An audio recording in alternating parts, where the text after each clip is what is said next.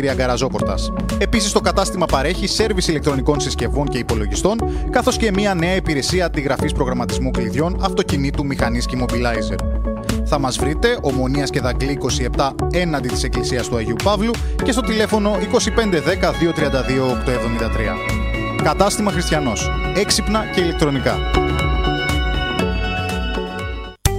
Μάρμαρα Γρανίτες Δερμιτζάκη. 30 χρόνια δημιουργίας. Φυσικά προϊόντα που προσδίδουν διαχρονική αξία και πολυτέλεια στην κατασκευή σας. Διαθέτουμε τη μεγαλύτερη ποικιλία χρωμάτων και σχεδίων σε σκάλες, δάπεδα, πάγκους κουζίνας και μπάνιου και ειδικές εφαρμογές. Τα προϊόντα μας σχεδιάζονται και παράγονται με τον πιο σύγχρονο εξοπλισμό.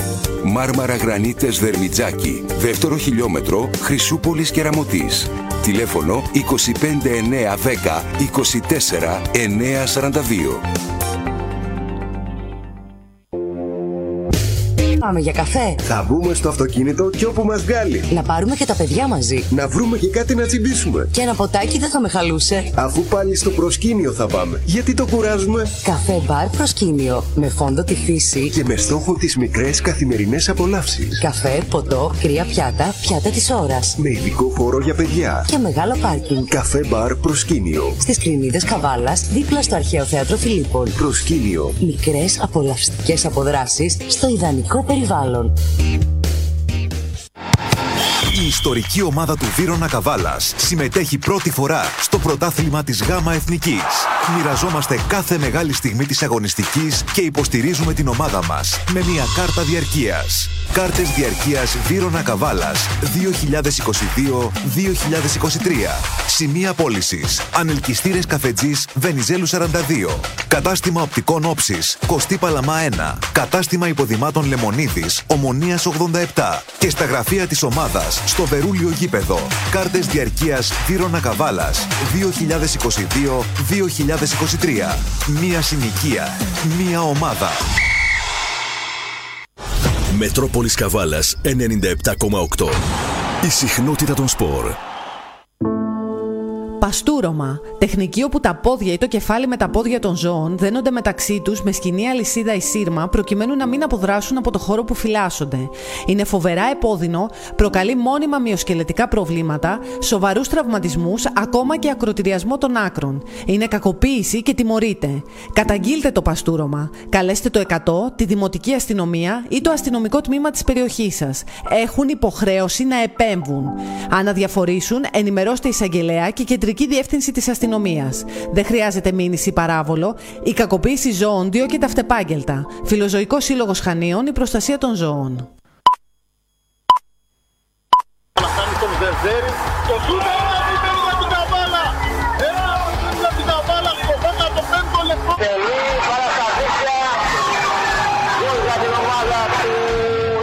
Αθλητικό Μετρόπολης. Σέντρα, με στόχο του Φανέκοβιτς που θα κοντρολάρει Μπόγταν Σταμέγκοβιτς, ο συνήθις ύπαπτος. 2-0 για την Καβάλα με τον ε, Νίκο Βαλαβανόπουλο. Ευκαιρία για την Καβάλα, 1-0. Ο Γαβριλίδης αυτός που το πέτυχε. Τα σπορ της Καβάλας κάθε μέρα στο Αθλητικό Μετρόπολης 97 και 8. Μετρόπολης Καβάλας 97,8. Σκοράρουμε ψηλά.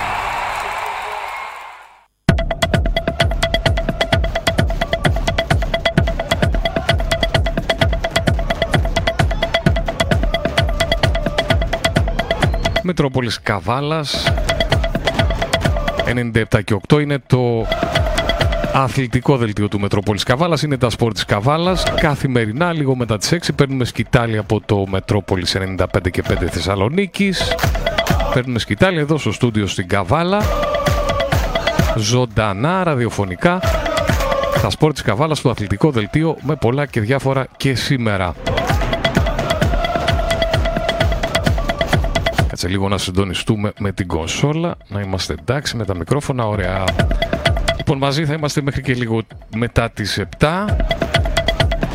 Υπάρχουν νέα, καθώς έχουμε καταρχήν πρώτα και απ' όλα έχουμε το παιχνίδι αύριο του Βύρονα Καβάλας για το Κύπελο Ελλάδας το οποίο θα γίνει τελικά στο Βερούλιο, θα τα δούμε μετά. Έχουμε την τηλεφωνική συνομιλία, με αυτήν θα ξεκινήσουμε, με την τηλεφωνική συνομιλία που είχαμε με τον προπονητή του Βύρονα Καβάλας, τον κύριο Καζεπίδη, ο οποίος ε, μίλησε τηλεφωνικά για αυτήν την ε, προσπάθεια του Βίρονα Καβάλας και στο κύπελο αλλά και στην, ε, στο πρωτάθλημα της ΓΑΜΑ Εθνικής που σε λίγο καιρό ξεκινάει και αυτό. Έχει οριστεί για 2 Οκτωβρίου. Ε, λογικά κάπου εκεί θα ξεκινήσει. Βέβαια πρώτα και πάνω απ' όλα το αυριανό παιχνίδι για το κύπελο Ελλάδας, ιστορικό παιχνίδι για τον Βίρονα Καβάλας, θα γίνει στο Βερούλιος στις 5.30 ξεκινάει. Βεβαίως και άλλα νέα και άλλα αθλητικά νέα στο σημερινό αθλητικό δελτίο καθώς ε, έχουμε και ένα ακόμη φιλικό παιχνίδι. Προγραμματίστηκε ένα ακόμη φιλικό παιχνίδι το οποίο θα γίνει αύριο για τον ΝΑΟΚ, για τον ΝΑΟΚ Καβάλα. Αύριο στην Ελευθερούπολη, θα το δούμε και αυτό. Όπως επίσης είχαμε σήμερα την κλήρωση του πρωταθλήματος της πρώτης κατηγορίας του μπάσκετ, θα πάμε και εκεί, είχαμε Super Cup μπάσκετ, υπάρχει και αυτή η διοργάνωση, δεν ξέρω αν την ξέρατε, Super Cup του μπάσκετ. Υπάρχει αυτή, είχαμε και εκεί κλήρωση, βεβαίως ε, ξεκινά το Ευρωμπάσκετ. Όπως καταλαβαίνετε δεν έχουμε μόνο ποδόσφαιρο, έχουμε και μπάσκετ. Τα νέα από, την, από τις ομάδες της Ένωσης Ποδοσφαιρικών Σωματείων Καβάλας, αρκετά. Έρχονται αρκετά νέα από τις ομάδες που δίνουν φιλικά, κάνουν, εξακολουθούν να κάνουν μεταγραφές. Θυμίζω ότι 10 του Σεπτέμβρη ξεκινά το πρωτάθλημα της Α κατηγορίας της ΕΠΣ. Οι ομάδες προετοιμάζονται αλλά εξακολουθούν να κάνουν και μεταγραφές, να ενισχύονται κάποιες ομάδες. Θα τις δούμε και αυτές όπως θα δούμε και θα θυμηθούμε και φιλικά που γίναν αλλά και που πρόκειται να γίνουν για τις ομάδες της Ένωσης Ποδοσφαιρικών Σωματείων Καβάλας. Βεβαίως θα δούμε νέα και από την Super League 2, εκεί όπου έχουμε αναβολή της κλήρωσης δεν θα γίνει αύριο η κλήρωση, θα γίνει στις 5 του Σεπτέμβρη. Όλα αυτά και ακόμη περισσότερα μέχρι και λίγο μετά τις 7 στο σημερινό αθλητικό δελτίο του Μετρόπολης Καβάλας 97 και 8 το, το οποίο μπορείτε να το ακούτε και διαδικτυακά βέβαια. Μπορείτε να το ακούτε είτε στη σελίδα μας στο metropoliskavalas.blogspot.com από εκεί παίρνουμε και νέα βέβαια όπως επίσης μπορείτε να το ακούτε και στο facebook καθημερινά, έχουμε live ροή εκεί. Facebook Μετρόπολης Καβάλας και μας βρίσκεται. Μας κάνετε και ένα like ή μας ακολουθείτε για να μαθαίνετε και τα νέα πρώτη και καλύτερη. Λοιπόν, να ξεκινήσουμε.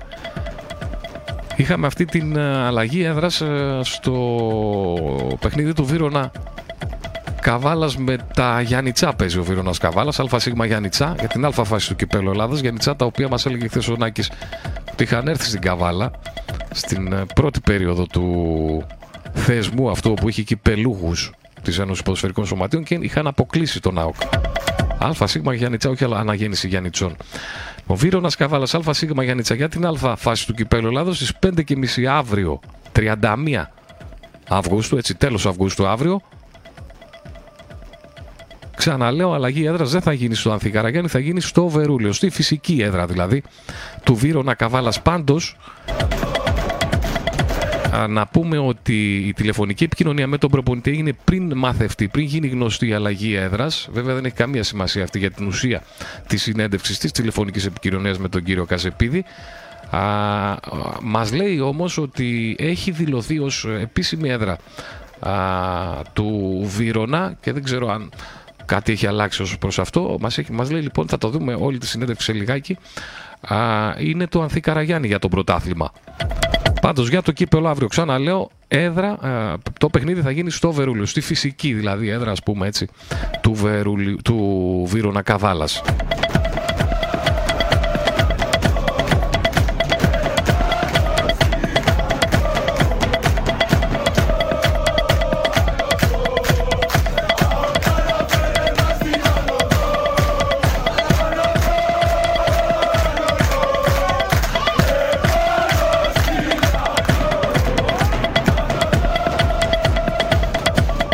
Καβάλας. νομίζω πως ε, είμαι έτοιμος και μπορούμε να περάσουμε στη τηλεφωνική επικοινωνία που είχαμε λίγο νωρίτερα, λίγες ώρες νωρίτερα, περίπου στις 3 το μεσημέρι, με τον προπονητή του Βίρονα Καβάλας, τον κύριο Μπάμπη Καζεπίδη.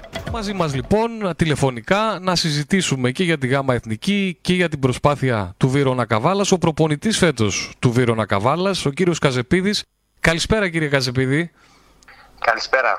Καλησπέρα. Καταρχήν ε, να σε ευχαριστήσω πάρα πολύ που δεχτήκατε να είστε μαζί μας ε, τηλεφωνικά, να μιλήσουμε για αυτή την προσπάθεια του Βίρονα Καβάλας βέβαια και για το αυριανό παιχνίδι που έρχεται στο κύπελο Ελλάδας.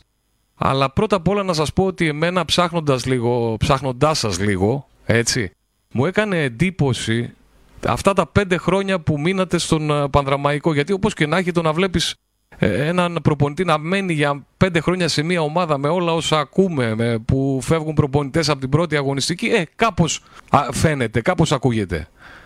Ε, Καταρχάς, να σα ευχαριστήσω και εγώ για τη τιμή που μου κάνατε να μου δώσετε το βήμα ε, και να συστηθώ και στο κοινό της Καβάλας.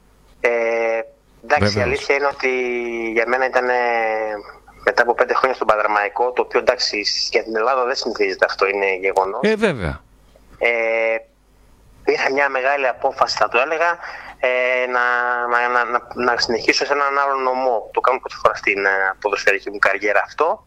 Αλλά νομίζω ότι όλο το πλάνο του Βίρονα και ο τρόπος που με προσέγγισαν ε, η διοίκηση της ομάδας νομίζω ότι μου έδωσε την... Ε, μου έκανε να πω το ναι για να δοκιμάσω αυτό το νέο εγχείρημα.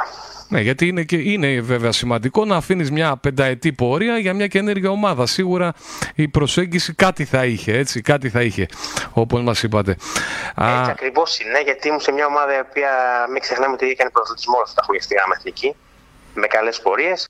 Ε, αλλά νομίζω ότι όλο αυτό που είδα και αυτό που παρακολούθησα όλα αυτά τα χρόνια και στο Βίρνα και στην Καβάλα και όλη αυτή τη δουλειά που κάνουν οι άνθρωποι όλα αυτά τα χρόνια νομίζω ότι ήταν ένα δέλεαρ για να μπω για... στη διαδικασία να συνεχίσω και εγώ σε αυτή την ομάδα. Πάμε λοιπόν να έρθουμε στον uh, Βίρονα Καβάλας και μετά ίσως πούμε και μερικά λόγια για τον Πανδραμαϊκό που περνάει και αυτό στα δικά του αυτή την περίοδο, θέλει να αγωνιστεί Super League 2, αλλά ας μείνουμε στο Βίρονα uh, Καβάλας. Είναι έτοιμος ο Βίρονας Καβάλας, uh, κύριε Καζεπίδη; Νομίζω ότι ξεκινώντας από τις συζητήσεις μας από την ημέρα που έχω κλείσει και σχεδιάζοντας αυτή την ομάδα, ε, γίνανε η αλήθεια είναι ότι φέραν πάρα πολλά παιδιά από την ομάδα, τα οποία κυρίως ε, δεν μπορούσαν να ακολουθήσουν λόγω των επαγγελματικών υποχρεώσεων και τι ε, και τις υποχρεώσει πολλές που έχει η ΓΑΜΑ Εθνική. Ε, έγινε ένας ε, σχεδιασμός ο οποίος θεωρώ ότι πάει βήμα-βήμα. Ε, πήγαν, πάμε σε ένα, σε ένα συγκεκριμένο budget και ένα συγκεκριμένο μοντέλο στην ομάδα, να έχει έντονο καπαλιωτικό στοιχείο, και από εκεί και πέρα κάποιους παίκτες οι οποίοι βάσει των χαρακτηριστικών που θέλαμε να κάνουν τη διαφορά στην κατηγορία και να μπορούν να μας βοηθήσουν γιατί μην ξεχνάμε ότι είμαστε μια άπειρη ομάδα ουσιαστικά στην κατηγορία και θέλαμε κάποιες προσωπικότητες και κάποιους παίκτες οι οποίοι θα μπορούσαν να μας ε, δώσουν αυτέ τι λύσει για την κατηγορία. Νομίζω ότι γίνανε, γίνανε κάποιες κινήσεις πάρα πολύ καλές. Τελευταία ήταν και η προσθήκη του Ιβανίδη. Ε, την ομάδα σχεδόν την έχουμε φτάσει σε ένα πολύ καλό επίπεδο νομίζω και παιχνίδι με το παιχνίδι θα τη βλέπουμε και πιο βελτιωμένη και θεωρώ ότι θα καταφέρει να είναι πάρα πολύ ανταγωνιστική και να κοιτάει κάθε αντίπαλο στα μάτια σε κάθε μάτι στη γάμα εθνική. Μάλιστα. Ποιος είναι ο στόχος ε, του Βίρονα, για μένα ο στόχος και για αυτό που έχουμε συζητήσει με τη διοίκηση είναι να εδραιωθεί η ομάδα σε αυτή την κατηγορία. Mm-hmm. Ε, Α μην ξεχνάμε ότι είναι πάρα πολύ δύσκολη κατηγορία. Νομίζω ότι η φετινή κατηγορία μπορεί να είναι και πια ακόμα δυσκολότερη από τις προηγούμενες. Εσείς τώρα ίσως είστε και ο πιο έμπειρος από γάμα εθνική εκεί, έτσι; Ε, ναι, εντάξει, έχω Μετα... δουλέψει αρκετά χρόνια στην και με τον Παδραμικό και με την Πετρούσα παλιότερα και δεν ξέρω πότε που ήμουν παλιότερα. Έχω τις παραστάσεις μου, ναι, αλλά από εκεί και πέρα νομίζω ότι είναι μια δύσκολη γιατί έχει μεγαλώσει πάρα πολύ. Έχει 18 οι ομάδε από ό,τι φαίνεται, δεν έχει ξεκαθαρίσει βέβαια αυτό ακόμα. 18, ίσω ίσως, ίσως και 19. Ίσως και 19. Ίσως και 19, άρα καταλαβαίνετε ένας μαραθώνιος, ένα Βέβαια. πολύ μεγάλο προβάσμα. Θα χρειαστούν παίκτες, θα χρειαστεί κορώστα, θα χρειαστεί διαχείριση. Θα κάνει άλλες μεταγραφές ο Βίρον, έχει συμπληρώσει ρόστερ ή θα έχουμε και άλλες εκπλήξεις σαν αυτές του Ιβανίδη, ας πούμε; Ναι. Οπότε, αν αναλογιστούμε ότι όλα αυτά που ακούμε, εμείς θέλουμε να κάνουμε μια αξιοπρεπή παρουσία και να έχουμε μια αξιοπρεπή πορεία, ας πούμε, να σωθούμε στην κατηγορία και να εδραιωθούμε. Ναι. Τώρα, ε, νομίζω ότι από μεταγραφές ε, στο budget είμαστε στα οριακά, το έχουμε, ίσως και το έχουμε ξεπεράσει. Ε, μόνο αν βρεθεί κάτι εξαιρετικό, νομίζω θα προχωρήσουμε σε προσθήκη και από εκεί πέρα κάποια παιδιά τα οποία ίσως πιο φέρληψη και πιο ελπιδοφόρα πούμε, που μπορούν να βοηθήσουν και να ταιριάζουν στο πλάνο μας, ίσως να αποκτηθούν. Ε, ίσως να γίνει μια προσθήκη ακόμα, είμαστε στι συζητήσει έμπειρου παιδοσφαιριστή, αλλά από εκεί πέρα νομίζω ότι σχεδόν κατά 90% έχει ολοκληρωθεί το ρόστερ μας. Έτοιμο λοιπόν κατά 90% το ρόστερ του Βίρονα που αύριο πάει σε ένα παιχνίδι κυπέλου. Δεν ξέρω κιόλας αν έχει ξαναπέξει ο Βίρονα στο κύπελο Ελλάδος. Ε, νομίζω μια σημαντική στιγμή για την ομάδα. Ε, σίγουρα είναι μια σημαντική στιγμή, σίγουρα είναι μια ιστορική στιγμή. Παίζουμε κύπελο Ελλάδος. Ε, νομίζω ότι εκπροσωπούμε το, όλο το νομό της και, και την πόλη Βέβαια, της και Καβάλας. αυτό σημαντικό, βέβαια, βέβαια. Και θεωρώ ότι ήδη προετοιμαζόμαστε πάρα πολύ για αυτό το παιχνίδι και θέλουμε να προχωρήσουμε στο θεσμό όσο μπορούμε περισσότερο. Είναι και μια περίοδος η οποία δεν ξέρουμε αν θα ξεκινήσει το πρωτάθλημα. Οπότε πέρα από το ότι παίζουμε πάντα για να κερδίζουμε, είναι σημαντικό το να έχουμε και παιχνίδια και αγωνιστικό ρυθμό για να προετοιμαζόμαστε για το πρωτάθλημα και επίσημου αγώνες.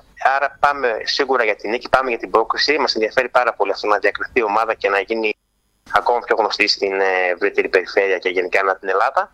Και θα, θα προσπαθήσουμε το καλύτερο δυνατό αύριο να, να επιτύχουμε την πρόκριση. Αύριο στις 5.30 παιχνίδι κυπέλου, πρώτη φάση του κυπέλου ανάμεσα στο Βίρονα Καβάλας και τα Γιάννητσά, ΑΣ Γιάννητσά. Τη γνωρίζουμε την ομάδα; Η ομάδα αυτή είναι, είναι μια ομάδα η οποία ήταν πέρσι στη ΓΑΜΑ Εθνική, έχει υποβιβαστεί από τον δεύτερο όμιλο.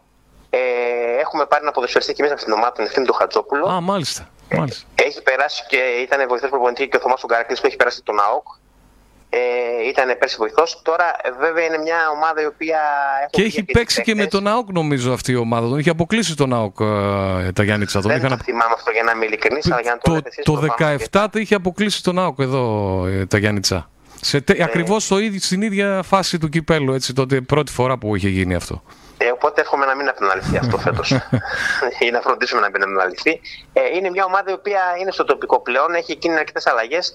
Είναι κάτι άγνωστο για μας. Δεν έχουμε βρει κάποια πράγματα γιατί είναι τώρα μια περίοδο προετοιμασίας όλης της ομάδας. Mm. Ε, έχουν μείνει κάποιοι παίκτες από την περσινή ομάδα. Αλλά σίγουρα για μένα δεν είναι κανένα μάτς εύκολο αν δεν είμαστε όπως πρέπει να είμαστε εμείς ανταγωνιστικοί και σοβαροί και, προ- και συγκεντρωμένοι στο παιχνίδι. Πάντως εντάξει, το Κυριακάτικο αυτό το φιλικό με τον ΑΟ Καβάλας φάνηκε πιο έτοιμο ο Βίρονας Καβάλας. Και λογικό, καθώς ήταν και η πρόβα Τζενεράλε για αυτό το παιχνίδι του κυπέλου του αυριανό, ε. Ε, εντάξει, η, φάνηκε πιο έτοιμος. Όταν, εμείς, ε, ξεκινή- όταν ο ΑΟΚ είναι σε 10 μέρες προετοιμασία και δεν έχει ολοκληρώσει το ρόστα του, είναι λογικό εμείς που είμαστε κοντά στην ε, τέταρτη, εμείς που ολοκληρώσαμε την τέταρτη εβδομάδα μας προετοιμασίας, είναι λογικό να είμαστε πιο έτοιμοι από τον ΑΟΚ. Ε, δείξαμε καλά σημάδια. Εμένα αυτό που με ενδιαφέρει πάρα πολύ και το είπα ότι ξεκινώντας κάθε εβδομάδα με τα φιλικά μας και όλα αυτά, να βλέπω την ομάδα να κάνει ένα βήμα μπροστά. Αυτό με ενδιαφέρει πάρα πολύ στο Βύρο, να βλέπω ότι η ομάδα προχωράει, βλέπει μπροστά, πηγαίνει μπροστά και πιστεύω ότι όσο περνάει ο- ο χρόνος θα είναι σύμμαχό μα και θα γινόμαστε ακόμα καλύτεροι. Μια χαρά. Είσαι ικανοποιημένος από τις εγκαταστάσεις, από τις γηπαιδικές εγκαταστάσεις εκεί στο Βερούλιο που προπονείται η ομάδα; Λοιπόν, ε, προπονήσεις κάνουμε στο Χαλκερό. Ναι, ναι, ναι. Ε, ε, τα φιλικά μας θα παίζουμε στο Βερούλιο. Στο Βερούλιο η- ο αγωνιστικός χώρος δεν είναι σε καλή κατάσταση, να μην κρυβόμαστε. Μμμ. Είναι πολύ δύσκολος αγωνιστικός χώρος. Έχει αρκετά θεματάκια με αρκετές λακκούβε και όλα αυτά ε, που είναι επικίνδυνα για τη σωματική κυριότητα πρώτων των ποδοσφαιριστών που παίζουν. Ε, από εκεί και πέρα όμως, γενικά όμως, το χαλκερό, οι εγκαταστάσεις και όλα αυτά είναι πάρα πολύ καλές. Ε, γενικά είμαστε αρκετά οργανωμένοι, θα έλεγα, και στο κομμάτι της προπόνηση και σε όλα αυτά. Και γενικά είμαι πάρα πολύ ευχαριστημένος ναι, και ευελπιστώ να διορθωθεί και το Βερούλιο, γιατί έχω ακούσει ίσως να γίνουν κάποια έργα και να φτάσει στο επιθυμητό βαθμό και αυτό που θέλουμε. Ο Βίρονας θα παίζει στο Ανθή Καραγιάννη τα παιχνίδια του ή στο Βερούλιο στη Γάμα; Ε, όσο έχω μιλήσει με τη διοίκηση και έχω ενημερωθεί, μου είπαν ότι έχουμε δηλώσει έδρα του Ανθή Καραγιάννη. Μάλιστα. Τώρα δεν ξέρω κατά πόσο είναι εφικτό αυτό, αλλά αυτό μου είχε ενημερώσει ο πρόεδρος, ότι έχουμε δηλώσει έδρα του Ανθή Καραγιάννη. Αυτό γνωρίζω. Εντάξει, από τη στιγμή που έχει δηλώσει, τη μια Κυριακή θα παίζει λογικά εντός ο Βίρονα, την άλλη θα παίζει η Καβάλα κάπως. Ναι. Κάπως έτσι θα γίνεται. Ε, να, να δούμε λίγο τη γάμα εθνική. Πώς τη βλέπετε, είπατε ε, ότι θα είναι ένας μαραθώνιος νωρίτερα αυτή η κατηγορία. Να δούμε λίγο και τις ομάδες. Θα έχετε σίγουρα δύο ομάδες από τη γενετηρά σας, έτσι, αντίπαλους. Ε, ναι, ευελπιστώ να μην είναι η μία. να, ο Παναθηναϊκός να καταφέρει και να είναι στην επόμενη κατηγορία, γιατί κάνουν μεγάλη προσπάθεια όλα αυτά τα χρόνια.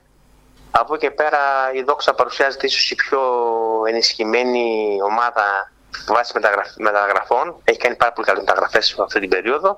Και από εκεί παίρνει και, και από τις πιο ιστορικές ομάδες του Μήλου. Ε, γενικά έχουμε ιστορικές ομάδες που είναι ο Παθρακικός, είναι ο ΑΟΚ. Ε, γενικά είναι ένα πρωτάθλημα πάρα πολύ δύσκολο. Θεωρώ ότι όλες οι ομάδες ενισχύονται. Βλέπω και από τη Θεσσαλονίκη πάρα πολύ κινητικότητα στα μεταγραφικά, στο Θερμαϊκό, στο Αγγελοχώρι που πήρε το αφημί.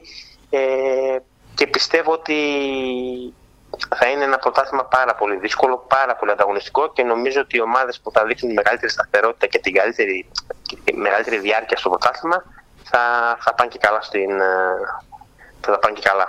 Και σε ένα τέτοιο μαραθώνιο όπως είπαμε, γιατί θα είναι 18 ίσως και 19 οι ομάδες, ε, λογικά χρειάζεται και βάθος πάγκου κύριε Καζεπίδη, έτσι, να υπάρχει βάθος πάγκου να έχετε αρκετούς ποδοσφαιριστές να βοηθήσουν σε αυτή την προσπάθεια. Έτσι ακριβώς είναι. Εμείς έχουμε κάνει ένα σχεδιασμό ο οποίος περιλαμβάνει κάποια έμπειρα παιδιά αλλά και κάποια νεαρά παιδιά τα οποία έχουν πάρα πολύ, είναι πάρα πολύ αξιόλογα.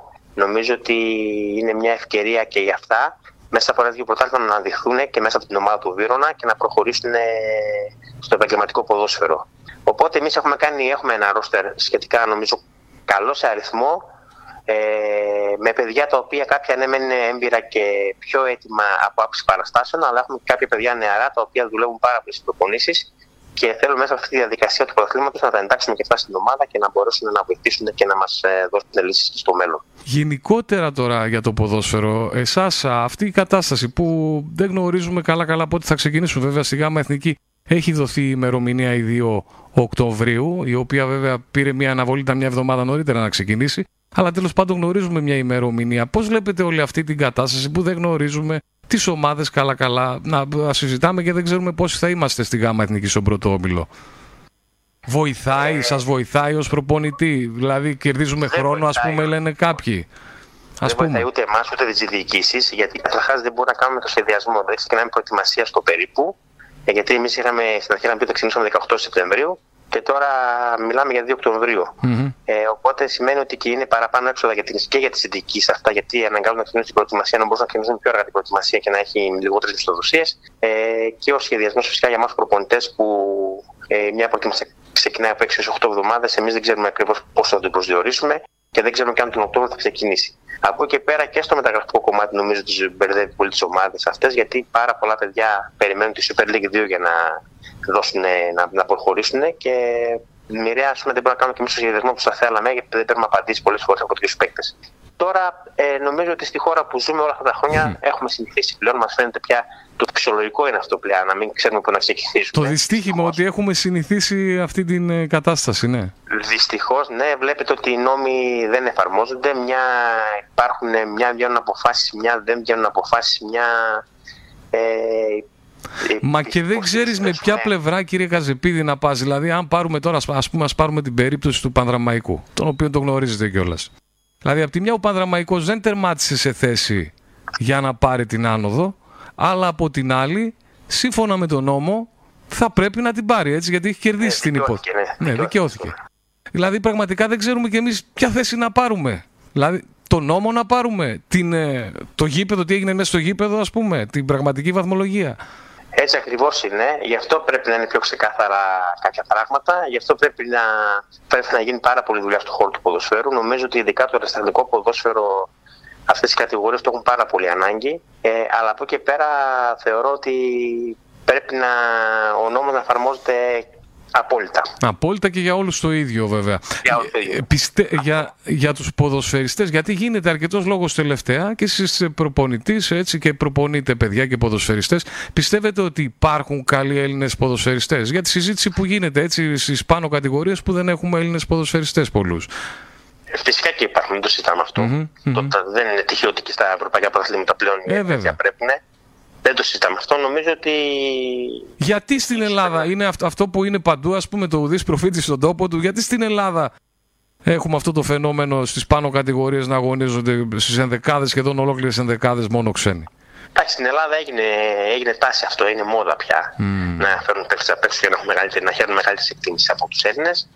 Και από εκεί πέρα νομίζω ότι ίσως θα πρέπει να βρεθούν κάποιες λύσεις και κάποιοι τρόποι να εξελιχθούν τα παιδιά μέσα σε αυτές τις κατηγορίες τις δικές μας, οι οποίες είναι πάρα πολύ καλές κατηγορίες και ανταγωνιστές, για να ετοιμαστούν για το, για το παραπάνω βήμα. Μήπως πρέπει, να, δώσουμε περισσότερο βάση σε αυτές τις κατηγορίες που λέτε. Αυτό ακριβώς. Ε. Αυτό πιστεύω ότι είναι το πρόβλημα.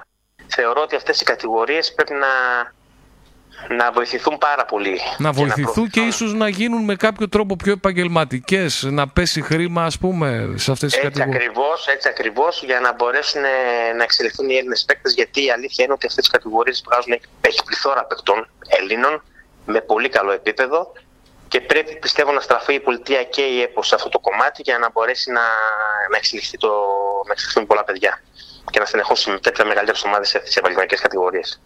Μάλιστα. Να σε ευχαριστήσω πάρα πολύ. Δεν ξέρω αν κάτι άλλο θέλετε να συμπληρώσετε. Εγώ σας ευχαριστώ να είστε καλά. Δεν έχω να πω κάτι άλλο. Να ευχηθώ καλή επιτυχία τη φετινή σεζόν. Καλή επιτυχία βέβαια στο αυριανό παιχνίδι του κυπέλου πρώτα απ' όλα με τα καλά, Γιάννητσά. Να είστε καλά, να έχουμε υγεία, να είστε καλά. Και βέβαια στο πρωτάθλημα καλή επιτυχία. Και πάνω απ' όλα βέβαια υγεία. Ευχαριστώ πολύ, ευχαριστώ. Να είστε καλά. Αυτός λοιπόν ήταν ε, ο προπονητής ε, του Βίρονα Καβάλας, ο κύριος Μπάμπης Καζεπίδης. Μιλήσαμε μαζί τηλεφωνικά και για το αυριανό παιχνίδι.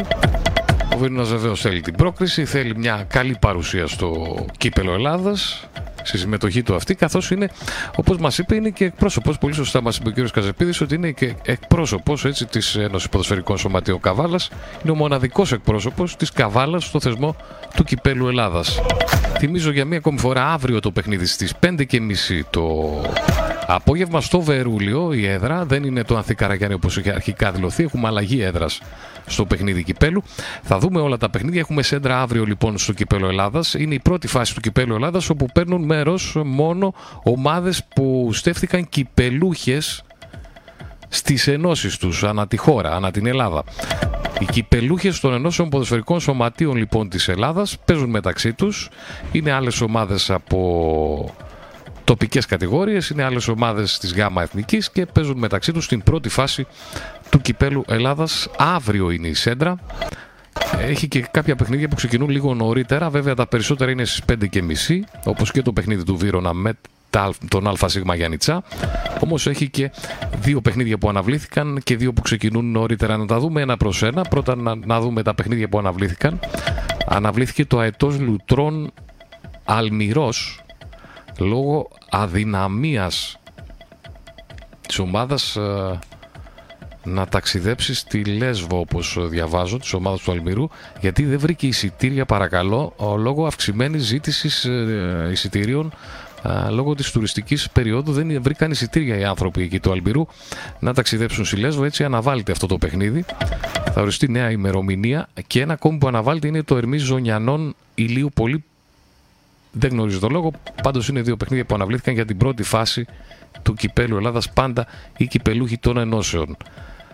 Τώρα, το παιχνίδι που θα ανοίξει το κύπελο είναι στις 4.30 αύριο, πάντα έτσι, Τετάρτη, το ΑΟ Κατασταρίου Ναυπακτιακός Αστέρας. Στις 5.30 ώρα αργότερα είναι το Πανελευσυνιακός Απόλλων Αγίου Ιωάννη και από εκεί και πέρα η, όλα τα παιχνίδια στις 5.30 τα υπόλοιπα. Να τα δούμε. Άρης Βούλας ΑΟ Νέας Αρτάκης, Ποσειδών Καρδαμήλων ΑΕΠ Αφάντου, Τηλικράτης Μολαϊκός.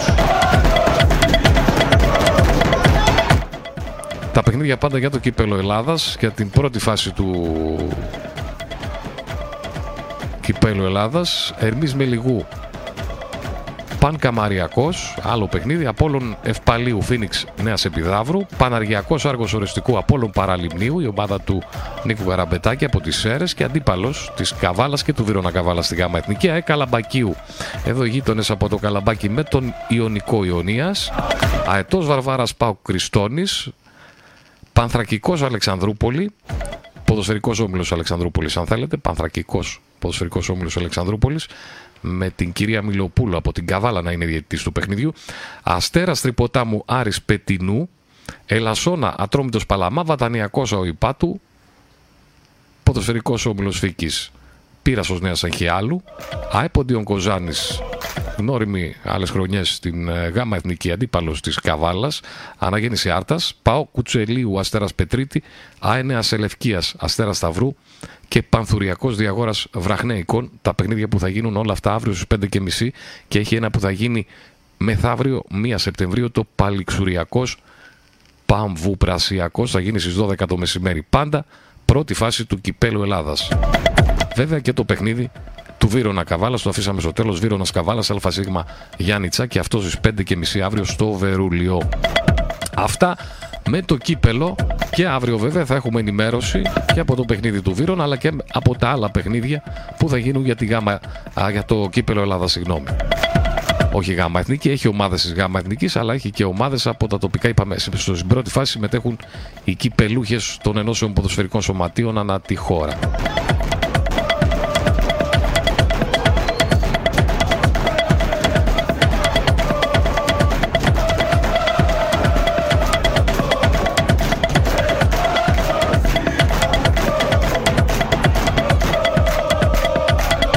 Μείνουμε στο ποδόσφαιρο, θα πάμε να δούμε λίγο, έχουμε ένα φιλικό που ανακοινώθηκε σήμερα.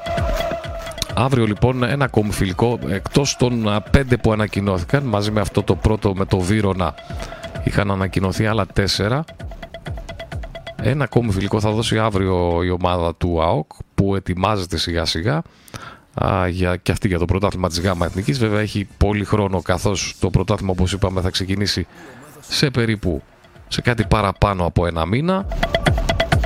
Αρχίζει όμως βλέπω σιγά σιγά να μπαίνει σε πιο δυνατούς ρυθμούς. Δεύτερο σε φιλικό μετά το Σαββατιάτικο με το Βύρονα Καβάλα στο Βερολίο το 0-0. Δεύτερο στην Ελευθερούπολη αυτή τη φορά με τον Ορφέα Ελευθερούπολη. Ορφαίας Ελευθερούπολης ΑΟΚ αύριο στις 8 και οι φίλοι της Ελευθερούπολης θα έχουν τη δυνατότητα εκεί να δουν από κοντά τις δύο ομάδες. Ο Ορφέας Ελευθερούπολης στην Α κατηγορία της Ένωσης Ποδοσφαιρικών Σωματιών Καβάλας με αρκετά φιλικά μέχρι τώρα, αρκετά έτοιμος θα έλεγα, καθώς σε μια εβδομάδα περίπου ξεκινάει το πρωτάθλημα έτσι, για τον Ορφέα Ελευθερούπολης.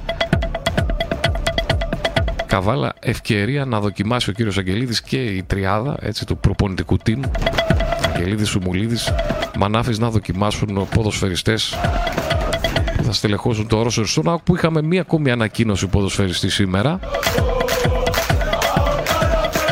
ΑΟΚ λοιπόν στο ρόστερο Γιώργος Ρουμπιές. Να δούμε την ανακοίνωση από την ομάδα της Καβάλας. Ο ΑΟΚ Καβάλα είναι στην ευχάριστη θέση να ανακοινώσει την έναρξη συνεργασίας με τον νεαρό ποδοσφαιριστή Γιώργο Ρουμπιέ. Ο 23χρονος, 23 ετών επιθετικός, τα τελευταία χρόνια αγωνίστηκε στη ΓΑΜΑ Εθνική με τη φανέλα της Αλεξανδρούπολης, στο οποίο αναφερθήκαμε πριν, θα παίξει με τον Παθρακικό. Τα προηγούμενα χρόνια λοιπόν στην Αλεξανδρούπολη και έκανε πέρασμα α, και από τον Πάο Κοσμίου και τον Πανθρακικό αφήνοντας θετικές εντυπώσεις. Καλωσορίζει στην ομάδα ο Καβάλας τον Γιώργο Ρούμπιε ποιος ήταν από τους ποδοσφαιριστές που έπαιξαν στο φιλικό με τον Βύρονα.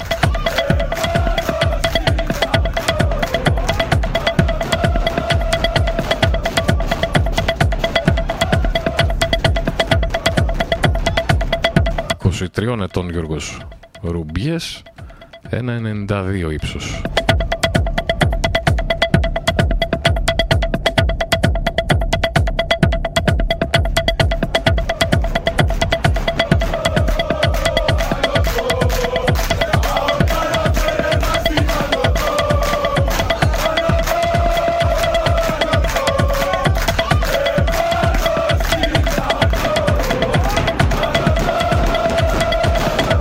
Λίγο στο Super League 2. Εκεί σήμερα είχαμε την ανακοίνωση από την διοργανώτρια της αναβολής της κλήρωσης. Καθώς είχε οριστεί να γίνει κλήρωση στις 31 ε, Οκτώου την ε, αύριο, Τετάρτη δηλαδή, για την Super League 2. Εκεί όπου σιγά σιγά οι ομάδες παίρνουν όσες είναι να πάρουν ε, πιστοποιητικό συμμετοχής. Περιμένουμε σιγά σιγά βέβαια, υπάρχουν αρκετές, ειδικά στο Βόρειο Όμιλο, που δεν έχουν πάρει πιστοποιητικό. Περιμένουμε να δούμε τι θα γίνει και με αυτές ώστε να συμπληρωθούν οι όμιλοι και να γίνει βέβαια η κλήρωση που είχε οριστεί όπως είπαμε για αύριο. Όμως η ανακοίνωση η σημερινή έφερε την αναβολή μας ενημέρωση μάλλον για την αναβολή α, της κλήρωσης α, της Super League 2 για την αγωνιστική περίοδο 2022-2023 που είχε οριστεί λοιπόν για αύριο Τετάρτη 31 Οκτώβρου αναβάλλεται για την Δευτέρα 5 Ενάτου την ερχόμενη Δευτέρα 5 Ενάτου 22 υπό την προϋπόθεση Έχουμε προπόθεση, θέτει προπόθεση διοργανώτρια για να γίνει δηλαδή τη Δευτέρα 5 Ενάτου 22 η, η κλήρωση να υπό την προϋπόθεση λοιπόν και αναμονή της απόφασης να έχει ληφθεί λοιπόν η απόφαση από την Εκτελεστική Επιτροπή με την οποία θα γνωστοποιεί αύριο 31 Οκτώβρου ποια ομάδα θα συμπληρώσει την τέταρτη θέση ανόδου από τη ΓΑΜΠΑ Εθνική. Δηλαδή πρέπει να μάθουν βεβαίως στην ε, Super League 2 ποια θα είναι η ομάδα από τη ΓΑΜΑ Εθνική που θα ανέβει τελικώς ώστε να συμπληρωθούν οι όμιλοι. Βέβαια έχουμε και άλλες κάποιες ακόμη εκκρεμότητες. Να δούμε. Πάντως έγινε αναβολή για την Δευτέρα 5 Ενάτου και να δούμε ποια θα είναι η ομάδα που θα συμπληρώσει, που περιμένει. Μία ομάδα περιμένει. Αύριο ήταν να γνωστοποιηθεί η ομάδα να δούμε αν θα γίνει αυτό αύριο.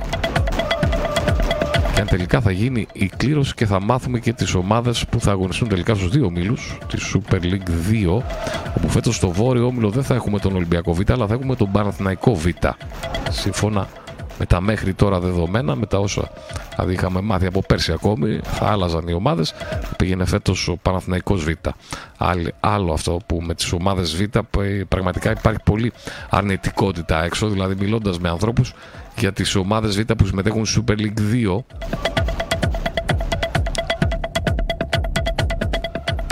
Ίσως από άλλες, υπό άλλες προϋποθέσεις να ήταν αυτό πιο εύκολο να γίνει, αλλά έτσι όπως είναι η κατάσταση τώρα, αυτή την περίοδο, αυτή τη χρονική και γενικότερα έτσι πως είναι η κατάσταση στο ελληνικό ποδόσφαιρο, δεν ξέρω αν θα μπορούσε να έχει ας πούμε θετικό αντίκτυπο η συμμετοχή των ομάδων Β Super League 2 γιατί συζητώντας με ανθρώπους, οι περισσότεροι είναι αρνητικοί σε αυτή τη συμμετοχή στο πρωτάθλημα της Super League 2. Αυτά με τη Super League 2 είχαμε και με το Διαγόρα που είχαμε μάθει ότι ο Διαγόρας Ρόδου δεν θα μπορούσε να πάρει μέρος στο Super League 2. Είχαμε αλλαγή εκεί. Υπάρχει πολύ σημαντικό, πολύ σοβαρό μάλλον ενδεχόμενο τελικά ο Διαγόρας Ρόδου να πάρει μέρος στο Super League 2 εκεί όπου λέμε και ξαναλέμε ότι ανήκει κανονικά θα έπρεπε να αγωνίζεται η ομάδα της Καβάλας τα διάφορα λάθη της περσινής περίοδου από τις ποδοσφαιρικές αρχές και από την ομάδα μας ίσως έφεραν αυτά τα αποτελέσματα.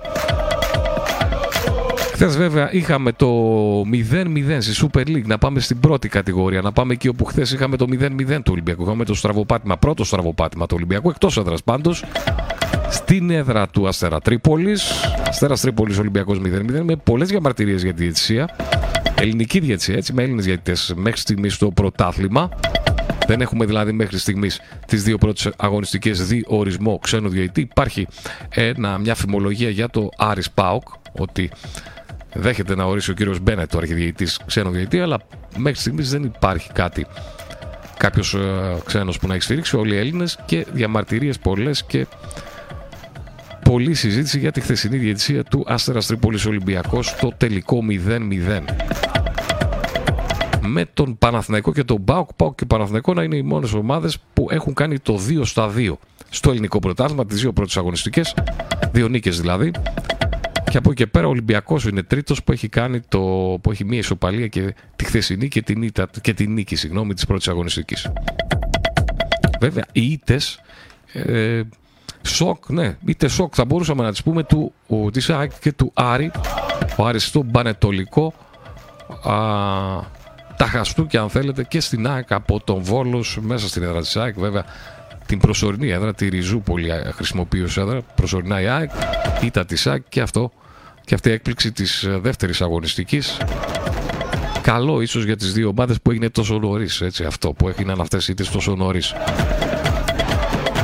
και γνωστά τα πράγματα στην ουρά πάντα για τη Super League 1 που πρωτάθλημα έχουμε ξανά το Σάββατο και την Κυριακή. Ερχόμενο Σάββατο και ερχόμενη Κυριακή με την τρίτη αγωνιστική. Ε, αυτά θα τα δούμε τις ερχόμενες ημέρες. Να επιστρέψουμε εδώ στην... Α, είχαμε και μια για να κατέβουμε πάλι κατηγορίες, να πάμε Super League 2 εκεί όπου είχαμε την ανακοίνωση του Πανελλήνιου Συνδέσμου Ποδοσφαιριστών Ποδοσφαιριστριών ψαπ παλιός, ψαπ με δύο πι τα τελευταία χρόνια. Ανακοίνωση λοιπόν των ποδοσφαιριστών, έτσι, των Ελλήνων ποδοσφαιριστών για την ε, Super League 2. Για την κατάσταση δηλαδή που επικρατεί ήταν, είναι χθεσινή αυτή νομίζω η ανακοίνωση από εχθές και μετά την ανακοίνωση έχουμε την σημερινή αναβολή της κλήρωσης Super League 2. Να δούμε λίγο την ανακοίνωση των ποδοσφαιριστών. Έντονο προβληματισμό λοιπόν εκφράζει ο ΨΑΠ για την κατάσταση που επικρατεί στη Super League 2 που ναι μεν σύμφωνα με την απόφαση που έλαβε το Διοικητικό της Συμβούλιο στις 18 Ιουλίου η 11η Σεπτεμβρίου ορίστηκε ως ημερομηνία έναρξής της, ωστόσο περίπου δύο εβδομάδες πριν τη Σέντρα υπάρχουν πολλά ζητήματα που δεν έχουν διευθετηθεί. Ενδεικτικά να αναφέρουμε πως εκκρεμεί η συμφωνία με τον τηλεοπτικό πάροχο, ενώ την ίδια στιγμή ίσως το πιο σημαντικό είναι πως δεν γνωρίζουμε πόσες αλλά και ποιες ομάδες θα συμμετάσχουν στην κατηγορία την αγωνιστική περίοδο 22-23 αφού αρκετές δεν λαμβάνουν τα απαραίτητα πιστοποιητικά από τις αρμόδιες αρχές. Αυτό που λέγαμε πριν. Αυτόματα δημιουργούνται ερωτηματικά όχι μόνο για το πότε θα αρχίσει το πρωτάθλημα, αλλά και για το αν θα διεξαχθεί. Μας έλεγε χθες ο Νάκης Κομνηνός στην τηλεφωνική συνομιλία που είχαμε, σχολιάζοντας το παιχνίδι του Βύρονα Καβάλα, στο φιλικό έτσι με τον ΑΟΚ το προηγούμενο Σάββατο ότι οι ποδοσφαιριστές στις συζητήσεις μεταξύ τους αυτό έλεγαν ότι ε, πιο πιθανό είναι να ξεκινήσει η ΓΑΜΑ Εθνική παρά η Super League 2. Και η ανακοίνωση βέβαια συνεχίζει πάντα των ποδοσφαιριστών, ανακοίνωση του Παρελλήνιου Συνδέσμου Ποδοσφαιριστών. Για τη Super League 2. Όλα τα παραπάνω προκαλούν ανησυχία αναφορικά με το μέλλον της κατηγορίας, κάτι που επηρεάζει εκατοντάδες ποδοσφαιριστές, αφού όσοι βρίσκονται ήδη σε ομάδες και προετοιμάζονται για αρκετό χρονικό διάστημα δεν γνωρίζουν πότε θα αρχίσουν τις επίσημες υποχρεώσεις τους. Αλλά και εκείνοι που αναζητούν τον επόμενο σταθμό της καριέρας τους δεν είναι σε θέση να το πράξουν αφού όπως προαναφέραμε ακόμη δεν έχει αποσαφινιστεί ποιες ομάδες θα πάρουν μέρος στη Super League 2 τη νέα σεζόν. Ο ΨΑΠ κρούει τον κόδωνα του κινδύνου προς όλους τους αρμόδιους πως οι συνθήκες που επικρατούν ενδέχεται να οδηγήσουν σε πλήρη απαξίωση την Super League 2. Να υπενθυμίσουμε απλά ότι η δεύτερη κατηγορία του Μαυροβουνίου βρίσκεται στην 53η θέση της βαθμολογίας της UEFA πάνω μόνο από την Ανδώρα και το Σαν Μαρίνο. Βρίσκεται ήδη στην τρίτη αγωνιστική της ημέρα. Ενώ στις περισσότερες χώρες η συντριπλική πλειοψηφία των αντίστοιχων πρωταθλημάτων έχει ήδη ξεκινήσει, έχει ήδη αρχίσει. Η ανακοίνωση του Πανελληνίου Συνδέσμου Ποδοσφαιριστών για, τα, για την αργοπορία, για την κατάσταση, αν θέλετε, στη Super League 2.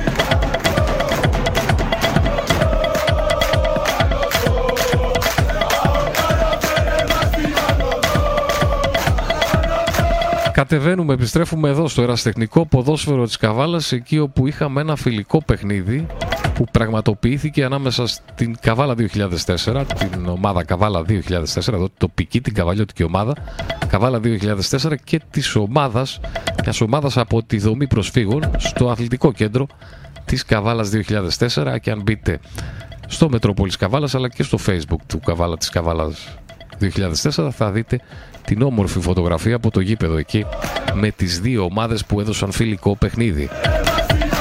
Ωραία πρωτοβολία από την Καβάλα 2004.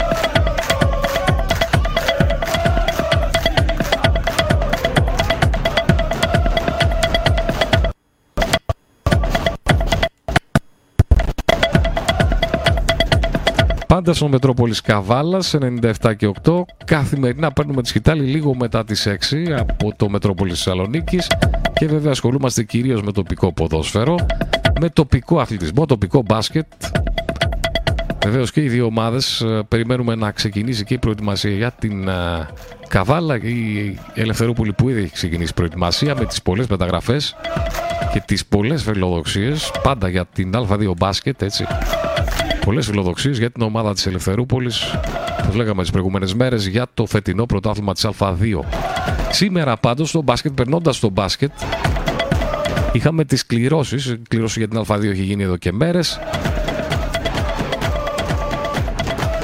Και έτσι μπορείτε να κάνετε και μια σύγκριση έτσι, ανάμεσα στις, ε, στα αθλήματα που και στο μπάσκετ υπάρχουν μεν τα πολλά προβλήματα μια και θα δούμε αργότερα, το ακούσαμε και νωρίτερα στην εκπομπή του Μετρόπολη Θεσσαλονίκης ότι το τρίτο ημίχρονο ότι υπάρχει εκεί το πρόβλημα με τον Ιωνικό. Αν τελικά θα πάρει μέρος στην Basket League. Έχει λοιπόν τα προβλήματα του και τον μπάσκετ, αλλά τουλάχιστον εκεί στην Α2 ήδη οι ομάδες γνωρίζουν και ποιες θα είναι οι αντίπαλες. Α2 μπάσκετ και το πρόγραμμά τους.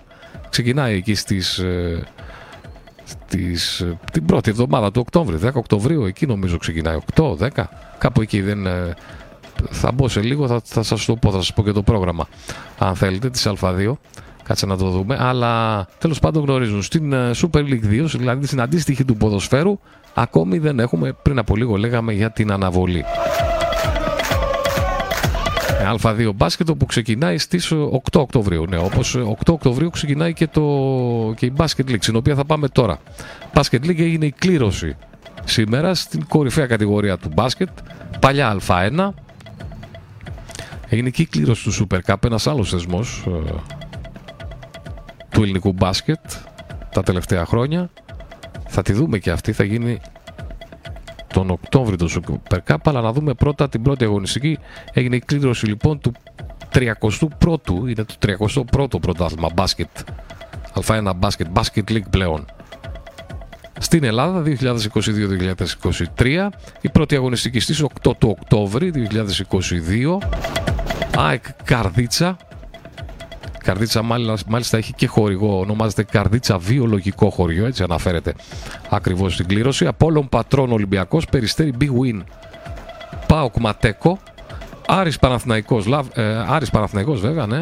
Λαύριο Μέγα Μπολτ Προμηθέας Πάτρας, Ιωνικός Κολοσσός, είπαμε με, την, ε, με τον αστερίσκο του Ιωνικού. Οι ομάδες της ε, Basket League για φέτος ξεκινάει και αυτή στις 8 του Οκτώβρη. Έγινε λοιπόν και η κλήρωση κανονικά της Α1 Basket. Να δούμε λίγο και το Super Cup. Το, το θεσμό τον οποίο εγώ να σας πω την αλήθεια δεν τον εγνώριζα. Πρέπει να είναι τα τελευταία χρόνια να έχει γίνει αυτός το Basket Super Cup έτσι ονομάζεται, το οποίο μετά από απόφαση του Διοικητικού Συμβουλίου του ΕΣΑΚΕ θα πραγματοποιηθεί στη Ρόδο, στο κλειστό γυμναστήριο της Καλυθέας, το Σάββατο και την Κυριακή 1 και 2 Οκτωβρίου. Basket Super Cup με τη συμμετοχή ποιοι παίρνουν μέρος. Παίρνουν μέρος στο Super Cup οι ομάδες, οι τέσσερις πρώτες ομάδες της τελικής βαθμολογίας της Basket League της περσινής σεζόν. Έτσι λοιπόν για φέτος θα πάρουν μέρος στο Super Cup ο πρωταθλητής και κυπελούχος Ελλάδας την προηγούμενη σεζόν Ολυμπιακός στο μπάσκετ, ο Παναθηναϊκός ο δεύτερος, ο Προμηθέας και ο οικοδεσπότης Κολοσσός ο οποίος α, ήταν πέμπτος στη βαθμολογία αλλά παίρνει τη θέση της τέταρτης Λάρισας. Οι ομάδες λοιπόν Ολυμπιακός, Παναθηναϊκός, Προμηθέας και Κολοσσός θα παίξουν στο Super Cup 1 και 2 Οκτωβρίου που θα γίνει στη Ρόδο και είχαμε την κλήρωση, μπορούμε να τη δούμε, θα αγωνιστούν το Σάββατο 1η Οκτωβρίου ο Παναθηναϊκός με τον Κολοσσό, ο Ολυμπιακός με τον Μπρομηθέα Πάτρας και την Κυριακή 2 Οκτωβρίου θα έχουμε το μικρό και το μεγάλο τελικό αντιστοίχος. Ανάμεσα στον νικητή δηλαδή και τον ιτημένο αντιστοίχος. Μεγάλος και μικρός τελικός. Αυτά με, το, με τα εθνικά του μπάσκετ, έτσι, εθνικό πρωτάθλημα, μπάσκετ league και Super Cup. Να πάμε λίγο και στην εθνική, εθνική που ξεκινάει στο Ευρωμπάσκετ 1η Σεπτέμβρη, θυμίζω, ξεκινάει το Ευρωμπάσκετ 2022. Λίγες μέρες νωρίτερα τα παιχνίδια για τα προκριματικά. Θα έλεγα σχετικά καλές εμφανίσεις για την εθνική ε, με πολλές φιλοδοξίες η εθνική και αυτή για το Ευρωμπάσκετ και περιμένουμε βέβαια και πολλά όλοι μας από αυτή. Να δούμε λίγο Ευρωμπάσκετ το οποίο θα καλυφθεί τηλεοπτικά εξ ολοκλήρου από την ΕΡΤ, από την κρατική τηλεόραση. Η εθνική μας βρίσκεται στο τρίτο γκρουπ, τρίτο όμιλο. Θα γίνει στην Ιταλία, στο Μιλάνο, Ελλάδα, Ιταλία, Κροατία, Ουκρανία, Μεγάλη Βρετανία και Εστονία. Οι αντίπαλοι στον όμιλο της εθνικής. Εκεί όπου από τον όμιλο θα περάσουν οι τέσσερις πρώτοι. Ξαναλέω τον όμιλο Ελλάδα, Ιταλία, Κροατία, Ουκρανία, Μεγάλη Βρετανία και Εστονία. Μεγάλη Βρετανία την οποία την έχουμε και στον όμιλο των προκριματικών του παγκοσμίου του 23 του Μουντο Μπάσκετ. Την έχουμε και στον όμιλο λοιπόν του Ευρωμπάσκετ. Ξεκινάει 1η του Σεπτέμβρη, μεθαύριο, 5η. Στις 2.30 το μεσημέρι βλέπω το πρώτο παιχνίδι, Ισπανία-Βουλγαρία. Η Ελλάδα δεν παίζει στην πρώτη ημέρα. Θα δούμε αναλυτικά βέβαια το πρόγραμμα καθώς πλησιάζουμε, αύριο και μεθαύριο. Η Ελλάδα παίζει 2 του Σεπτέμβρη, έτσι στις 6 το απόγευμα Κροατία-Ελλάδα το πρώτο παιχνίδι για την εθνική μας στο Ευρωμπάσκετ. Την Παρασκευή.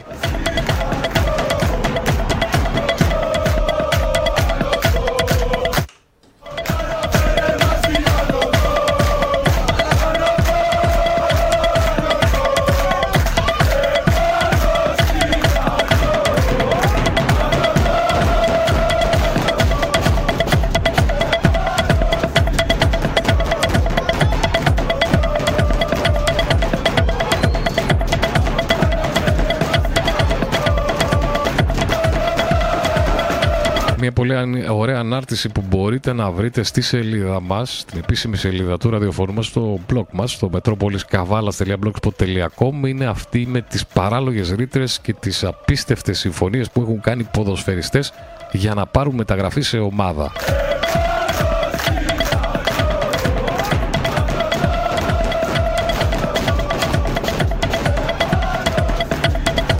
Επιστρέφοντας στο ποδόσφαιρο, έτσι, αν μπείτε σε σελίδα θα βρείτε ολόκληρη την ανάρτηση. Εγώ θα σας δώσω έτσι ένα δείγμα σήμερα. Για παράδειγμα, ας πούμε, ο Λαβέτσι συμφώνησε να πάει στην ε, Habei China Fortune μια ομάδα έτσι της Κίνας λογικά έναντι 57 δολαρίων το λεπτό έλαβε 56,7 εκατομμύρια για 23 μήνες τα χρήματα κατατέθηκαν σε μια θηγατρική του Unicredit Group στο Λουξεμβούργο με μπόνους δύο επιπλωμένες βίλες, δύο πολυτελή αυτοκίνητα με οδηγό και προσωπικό σεφ. Έτσι, ένα παράδειγμα από απίστευτες συμφωνίες, από παράλογες ρήτερες που έχουν θέσει ποδοσφαιριστές. Έχει και άλλα μέσα το αρθράκι που είναι πάρα πολύ ωραίο και πολύ ε, έτσι, δείχνει και την κατάσταση που επικρατεί αλλά και ε, δίνει και μια εξήγηση στο γιατί πολλοί ποδοσφαιριστές, έτσι γνωστοί ποδοσφαιριστές, καλοί ποδοσφαιριστές πηγαίνουν σε τέτοια πρωταθλήματα.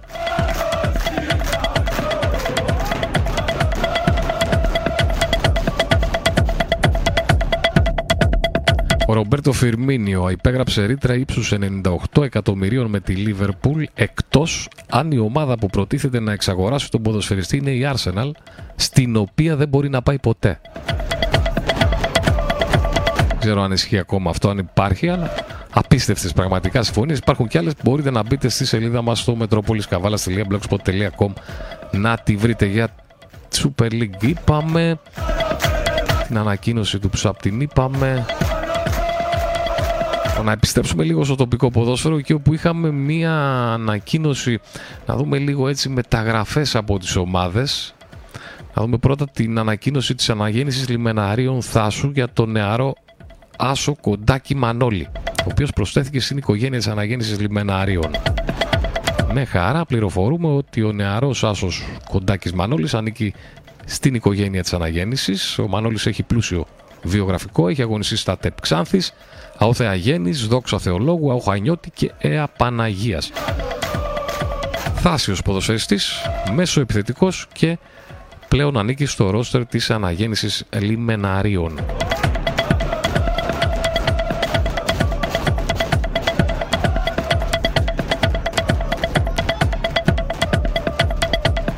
Μένουμε στη Θάσο εκεί είχαμε επιστροφές, μεταγραφές επιστροφές αν θέλετε. Έτσι τιτλοφορείται το άρθρο στη σελίδα μας. ΑΟ Θεαγέννης Θάσου 1969 η ανακοίνωση, η διοίκηση του Θεαγέννη ανακοινώνει την επιστροφή πάντα στην ΕΠΣ Καβάλας. Έτσι, τοπικό εραστεχνικό ποδόσφαιρο ΕΠΣ Καβάλας Θεαγέννης Θάσου ανακοινώνει την επιστροφή των πρώτων έξι ποδοσφαιριστών θα μπορούσαν να χαρακτηριστούν, λέει η ανακοίνωση, μεταγραφές, αλλά ουσιαστικά είναι επιστροφές παιχτών που ξεκίνησαν την ποδοσφαιρική τους σταδιοδρομία και ανδρώθηκαν στην ομάδα μας. Τα δικά μας παιδιά λοιπόν που επέστρεψαν στην ομάδα είναι ο Παπακώστας Χρήστος, Λαχανάς Μιχάλης, Μανολάρη Μάριος, Χατζολάρη Ερνέστο, Γύρχηδη Νίκος Σέντα Ορέστης και αναμένονται και άλλες επιστροφές σύμφωνα με την ανακοίνωση στον Ναό Θεαγέννη Θάσου.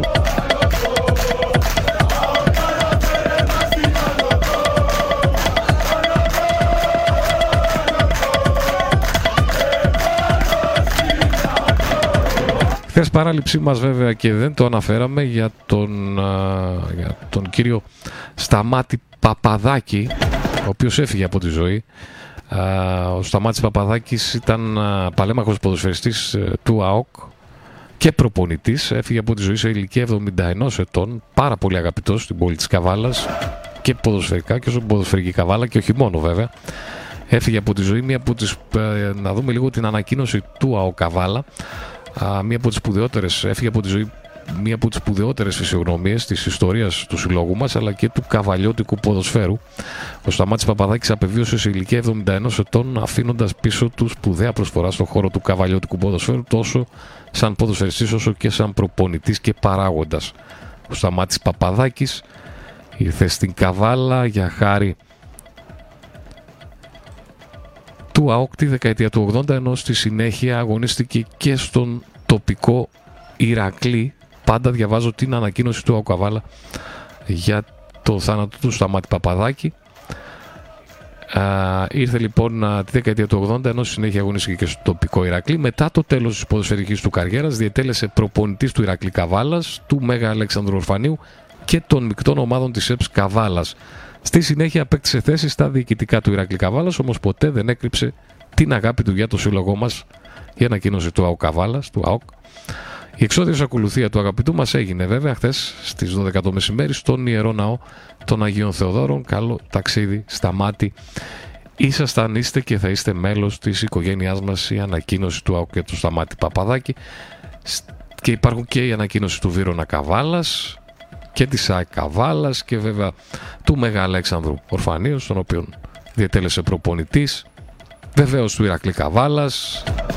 Βλέπω ότι πάρε όλες οι ομάδες, πάρα πολλές ομάδες α, για την ε, φυγή του Σταμάτη Παπαδάκη. Πάρα πολύ αγαπητός και βέβαια στους παλέμπακους ποδοσφαιριστές του ΑΟ Καβάλα.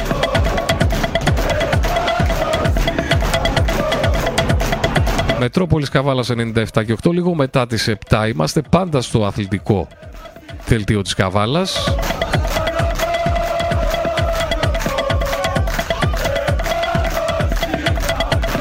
Είμαστε στο τοπικό ποδόσφαιρο, είμαστε στην Ένωση Ποδοσφαιρικών Σωματιών Καβάλας, εκεί όπου θα έχουμε έναρξη σεζόν 10 και 11 του Σεπτέμβρη με τα παιχνίδια την πρώτη αγωνιστική της ε, Α κατηγορίας της Ένωσης και η Ένωση εξέφρασε τα συλληπιτήριά της για τον Σταμάτη Παπαδάκη. Παρέλειψα να το αναφέρω και είναι στους ποδοσφαιρικών σωματείων Καβάλας.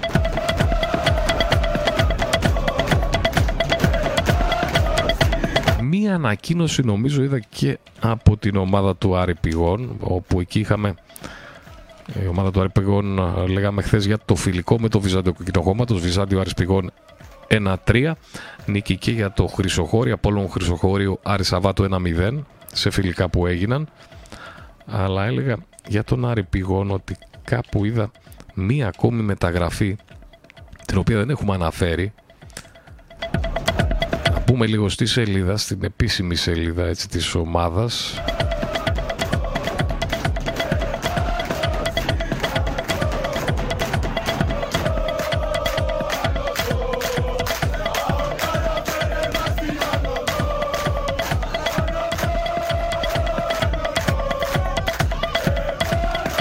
Άρης Πηγών που θεωρείται από τα φαβόρια στη φετινή ΑΕΠΣ που θα είναι πάρα πολύ δυνατή. Στην κλήρωση να θυμίσω τις που έγινε την προηγούμενη εβδομάδα για την Α κατηγορία της ΕΠΣ μπήκαν κανονικά σε κληροτήδα και ο Νέστος και ο Μέγας Αλέξανδρος Ορφανίου οπότε πάμε για ένα πάρα πολύ δυνατό πρωτάθλημα στην Α της ΕΠΣ κατηγορίας Καβάλας από τον Νέστο που πάντως δεν έχουμε νέα τελευταία.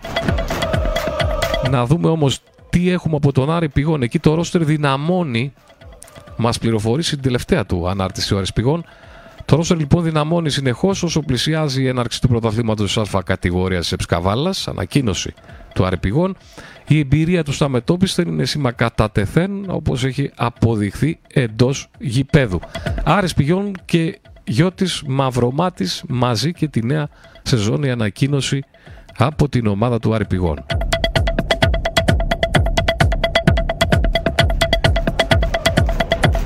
Αυτά με τις ε, τοπικές κατηγορίες προς το παρόν.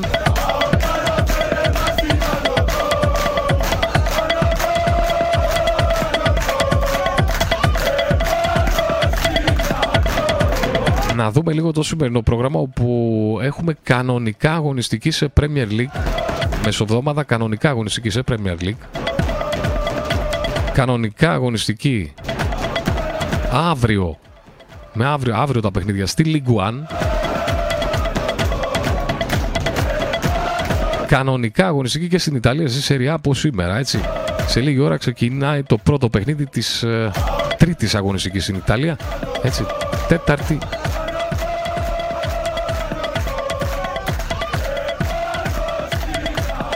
όχι πέμπτη στην uh, Premier League και στη League One, έτσι, να τα δούμε λίγο πιο αναλυτικά και αυτά και να ολοκληρώσουμε, να δούμε και τα σημερινά. Πάντως χαρά σε Ευαγγέλια για τους ε, ποδοσφαιρόφιλους. Κανονική αγωνιστική στην Premier League, κανονική αγωνιστική και στην Ιταλία, κανονική και στην... Ε, ναι, τέταρτη, τέταρτη ήταν αυτή που έγινε, πέμπτη αγωνιστική αυτή που θα παιχτεί έτσι από σήμερα ξεκινούν τα παιχνίδια. Να τα δούμε λίγο. Premier League, πέμπτη αγωνιστική. Crystal Palace Bradford στις 9.30 και Fulham Brighton την ίδια ώρα, 9.30. Σημερινά πάντα Southampton Chelsea στις 10 παρατέταρτο και στις 10 Leeds Everton. Η Everton που δεν ξεκίνησε καθόλου καλά.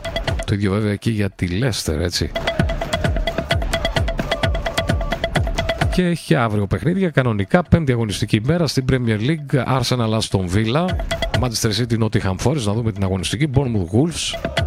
West Ham Tottenham. Liverpool Newcastle και Leicester Manchester United. Να δούμε αν μπορεί με τη Manchester United τη Leicester να κάνει την πρώτη νίκη. Premier League.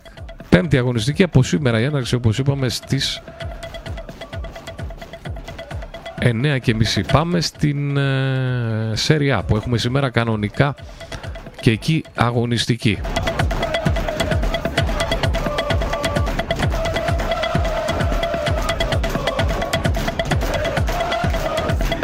Αγγλία που βέβαια ξεκίνησε πάρα πολύ καλά η Arsenal, ξεκίνησε πάρα πολύ καλά και η Tottenham, όχι όμως και τα φαβόρη. Η City είναι δεύτερη κανονικά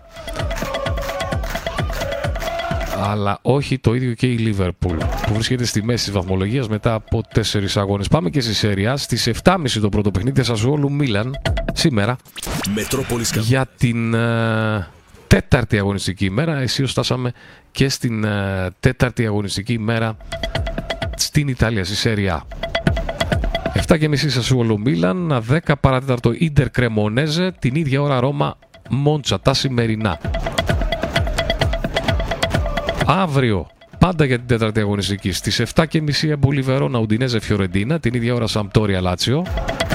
Στις 10 παρατέταρτο Γιουβέντου Πέτσια Νάπολη Λέτσε, Αταλάντα Τωρίνο και Μπολόνια Σάλεριτάνα. Αυτά θα γίνουν την Πέμπτη. Και αύριο, όχι και Λιγκουάν, θα τα δούμε αύριο τα της Λιγκουάν.